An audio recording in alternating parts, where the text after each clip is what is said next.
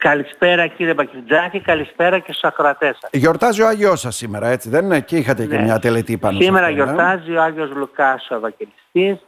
Είναι αυτός ο οποίος ήταν γιατρός, είναι ένας από τους τέσσερις Ευαγγελιστές, έχει συγγράψει ένα Ευαγγέλιο το οποίο διαβάζεται στη Θεία Λειτουργία στην εκκλησια μας. Ήταν αυτός ο οποίος συνόδευσε τον Άγιο Παύλο, τον Απόστολο Παύλο όταν αυτός ήρθε προς την περιοχή της Μακεδονίας έφτασε μαζί τους στη Σαμοφράκη και μετά στην Καβάλα και κάποιοι σύμφωνα με τον Μητροπο- Μητροπολίτη Ναι, ναι.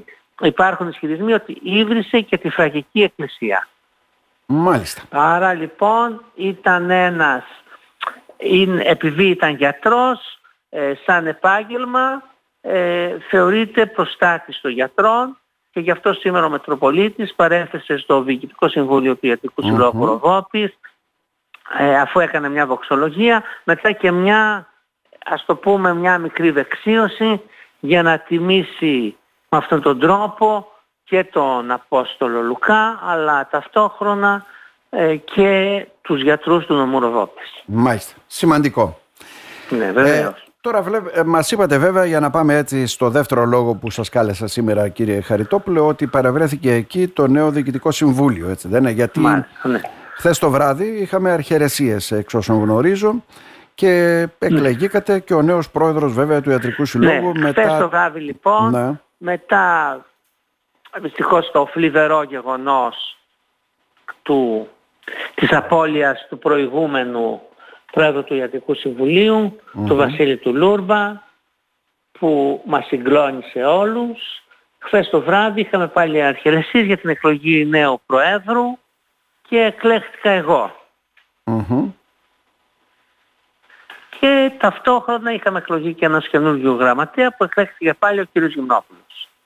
Μάλιστα. Άρα σχηματίστηκε ουσιαστικά από Ναι, την το πρώτη εκλογική Διοικητικό διαδικασία. Συμβούλιο- Δεν πήγατε σε απανοτές εκλογικές διαδικασίες. Ω- όχι, γιατί όχι, μαθαίνω ότι ήταν και τέσσερις υποψήφοι. Ε. Ναι, Οι άλλο υποψήφοι πάλι ήταν αυτό. αρκετοί, Ναι. αλλά από την πρώτη εκλογή εκλέχθηκα εγώ.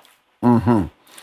Ε, άρα αναλαμβάνετε τα καθήκοντα, γνώριμα βέβαια τα καθήκοντα αυτά Ναι, για σας σήμερα ε, κύριε αναλαμβάνω τα Χαριτόπουλε. καθήκοντα του Ναι, Προέδρου ναι. του Διοικητικού Συμβουλίου του Ιατρικού Συλλόγου Ροδόπης. Ε, ελπίζω να ανταποκριθώ στο ρόλο μου, ελπίζω να επιδείξουμε κάποιο έργο.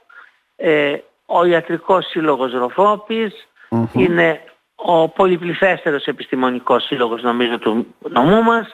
Στόχος του είναι η αναβάθμιση της υγείας των πολιτών του νομού Ροδόπης, τόσο στο δημόσιο όσο και στο ιδιωτικό τομέα. Οι γιατροί λοιπόν έχουν σαν στόχο να προσφέρουμε ποιοτικότερες επι- υπηρεσίες υγείας στον κόσμο της Ροδόπης Μμμ. και με αυτόν τον τρόπο προσπαθώντας για ποιοτικότερες υπηρεσίες νομίζω ότι θα αναβαθμίσουμε την υγεία που είναι το βασικό αγαθό. Το πρώτο αγαθό της ζωής είναι η υγεία. Μμμ. Δεν υπάρχει αγαθό που να είναι πιο σημαντικό από αυτό νομίζω για τον καθέναν μας. Όλοι Η αυτό πρώτη- μιλάνε και αυτό λένε, έτσι δεν είναι; Και ενίσχυση και της υγείας και του ΕΣΥ Ναι. και των ε, γιατρών των ιδιωτών και ούτω καθεξής, αλλά πολλά πράγματα Ναι, και πολλά δυστυχώς προβλήματα υπάρχει υπάρχουν. μια Άλλη τα. Ναι. στασιμότητα. Μμμ. Τα προβλήματα είναι πολλά. Έχουμε μπροστά μας σαν πρώτο καθήκον όλοι εμείς και εσείς και εγώ και όλοι μας την ανέγερση του νέου νοσοκομείου Κομωτινής. Νομίζω Μμμ. ότι αυτό βάζω σαν στόχο και προτεραιότητα πέρα από το να είμαστε γεροί σε τρία χρόνια που τελειώνει η θητεία αυτού του Διοικητικού Συμβουλίου να δούμε επιστέλους να χτίζεται Ναι, ναι. το νέο νοσοκομείο Κομωτινής. Νομίζω ότι αυτός πρέπει να είναι ο πρώτος μας στόχος.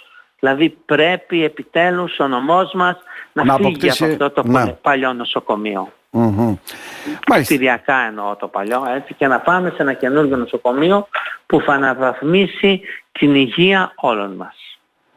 Κύριε Χαριτόπουλε, εδώ θα είμαστε να τα λέμε. Εμείς να ευχηθούμε Ε. καλή θητεία και γόνιμη ε, και όλα να πάνε καλά.